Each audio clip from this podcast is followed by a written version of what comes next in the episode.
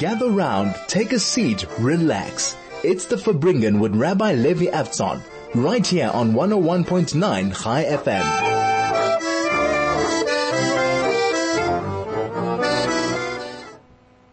This is one oh of Chai my name is Levi Avtzon from Linksfield Shul, and here we are on this beautiful Tuesday, Lag BaOmer, 9th of May, and today we're going to bring about Lag BaOmer.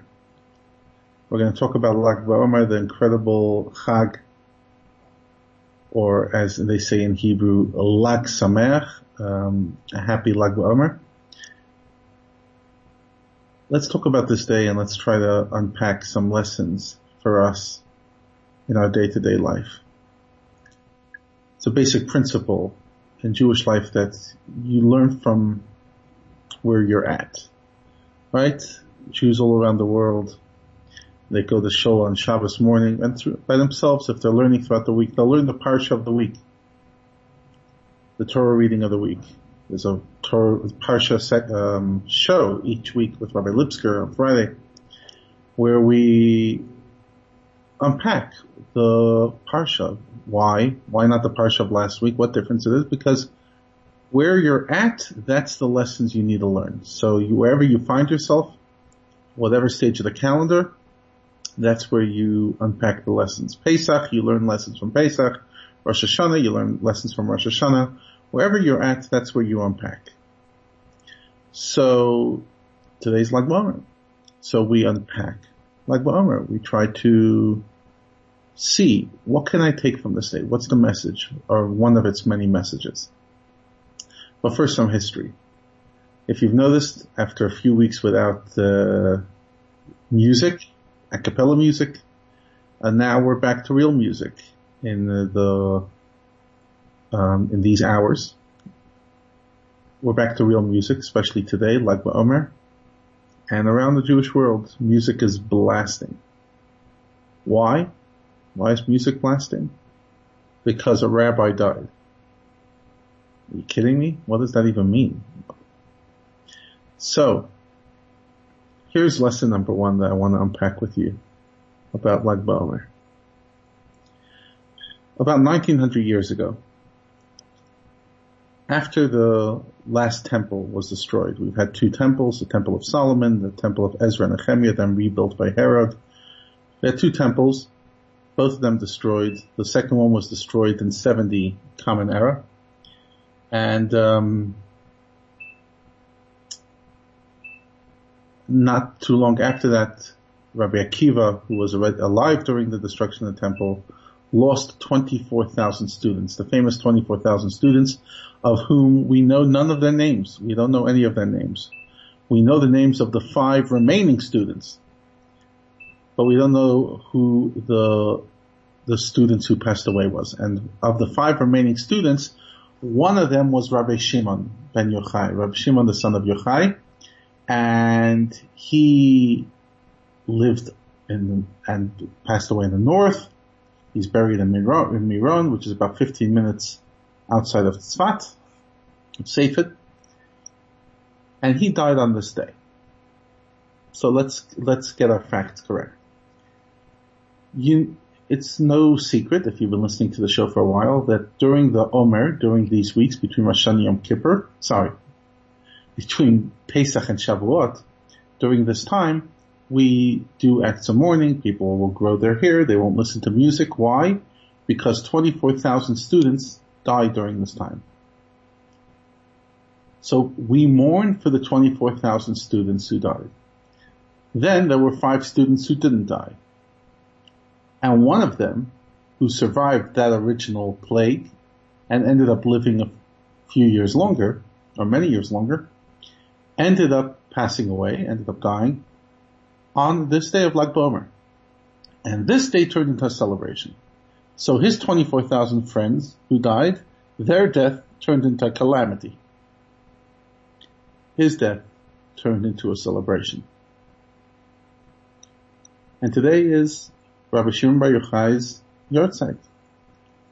The day he passed away, and somehow it's become one of the greatest days of celebration. Jews around the world, when they went to shul this morning, they did not say tachanun, they did not say the prayers of confession and repentance, which means when we don't say it that it's a, it's a chag, it's a holiday.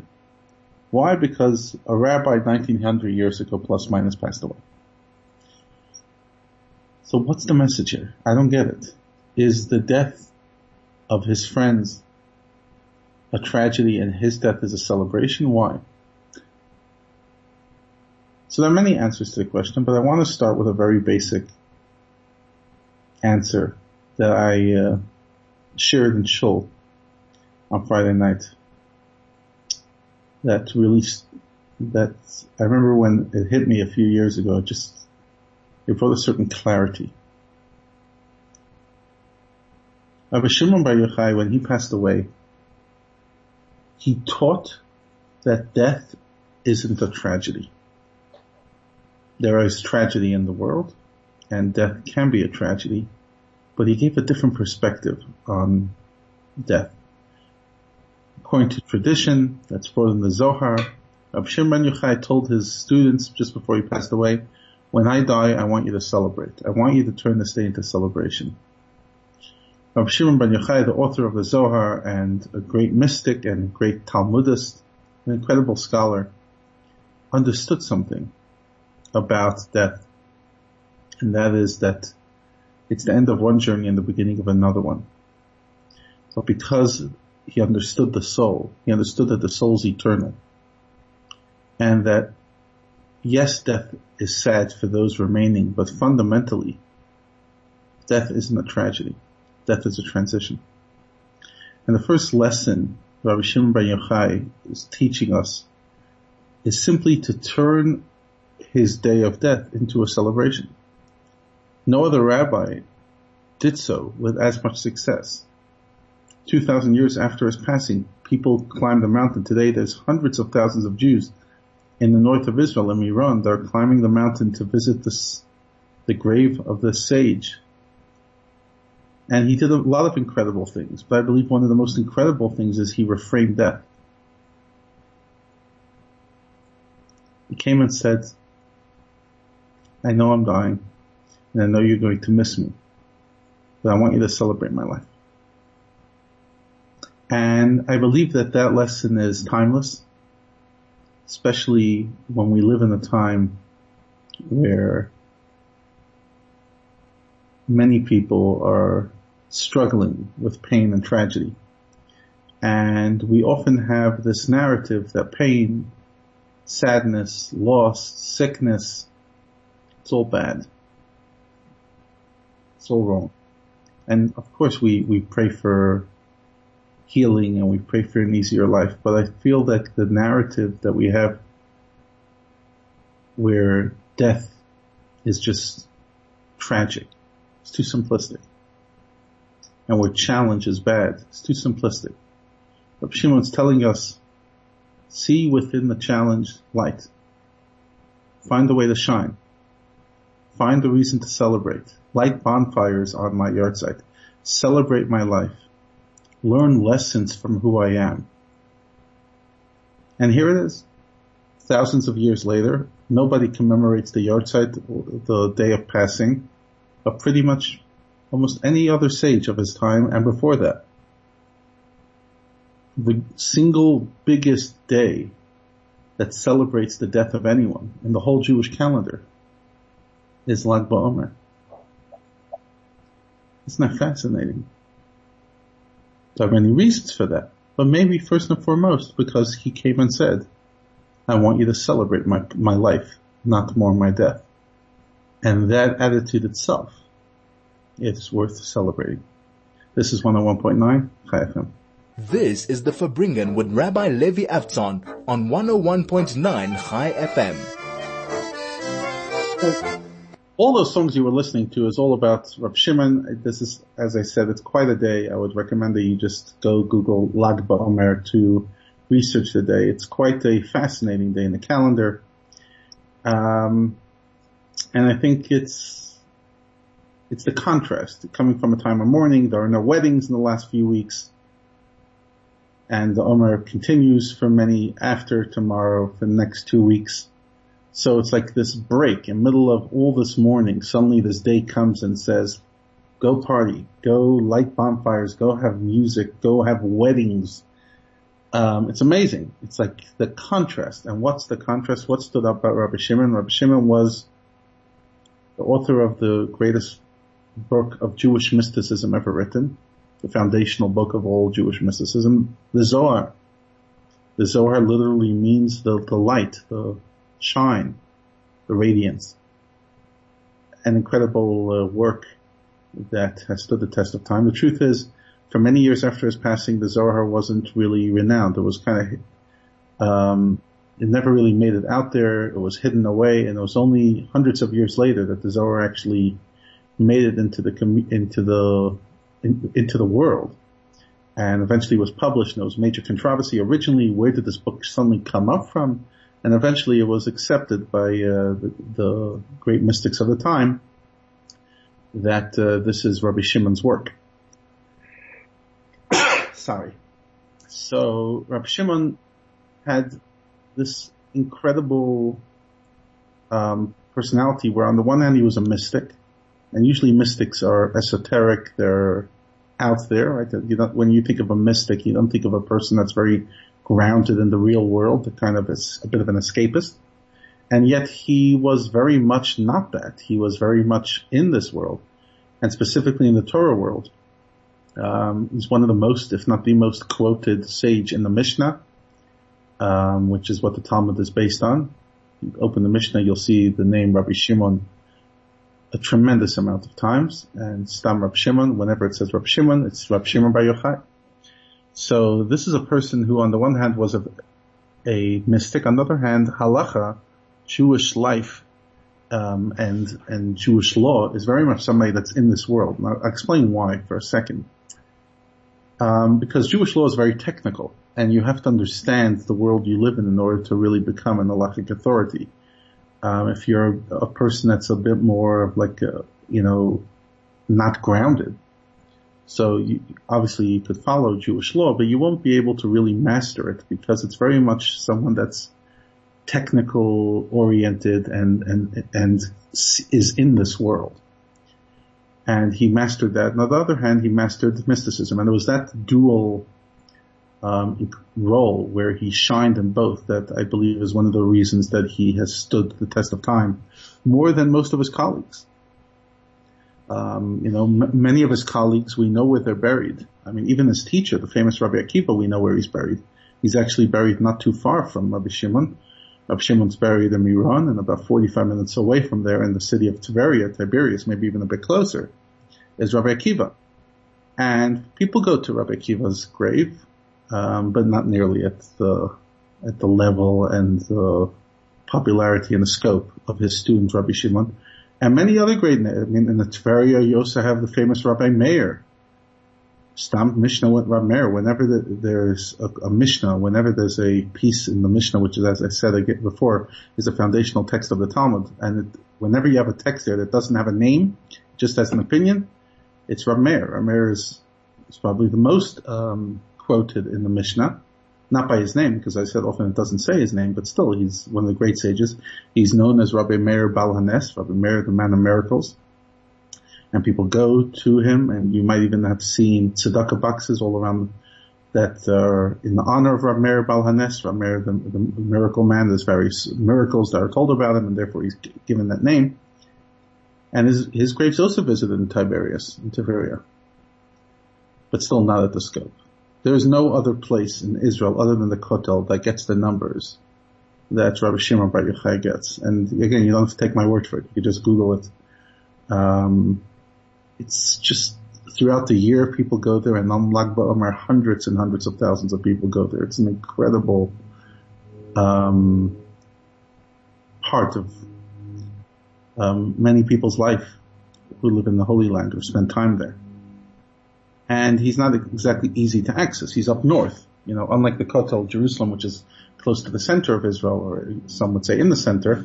Miron is quite up there. It's a good two and a half, three hour drive without traffic from the center, and yet people will go up there and thousands of buses going up bringing people who just want to go to this man. And again, I believe the reason that he's resonated so strongly with so many people um, is just this incredible narrative of, on the one hand, being such an incredible sage in the practical and the day-to-day living of a Jew, and on the other hand, so such a master of the mysticism of seeing the world from the outside in rather than from the inside out. Right? Jewish mysticism, Kabbalah allows you to see, it's almost like the physics, right? It's like so, like, uh, trying to understand the contrast. It's a bad analogy, but imagine a physicist who's also an incredible mechanic.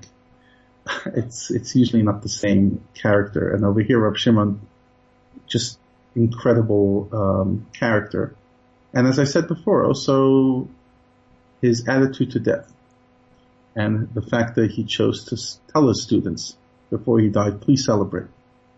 And let's be clear, Rab Shimon didn't live through a glorious time. He lived through a very difficult time. After the destruction of the Second Temple, the Jews were persecuted in the Holy Land for hundreds of years by the Romans. Eventually, most of them left. It was just unsustainable.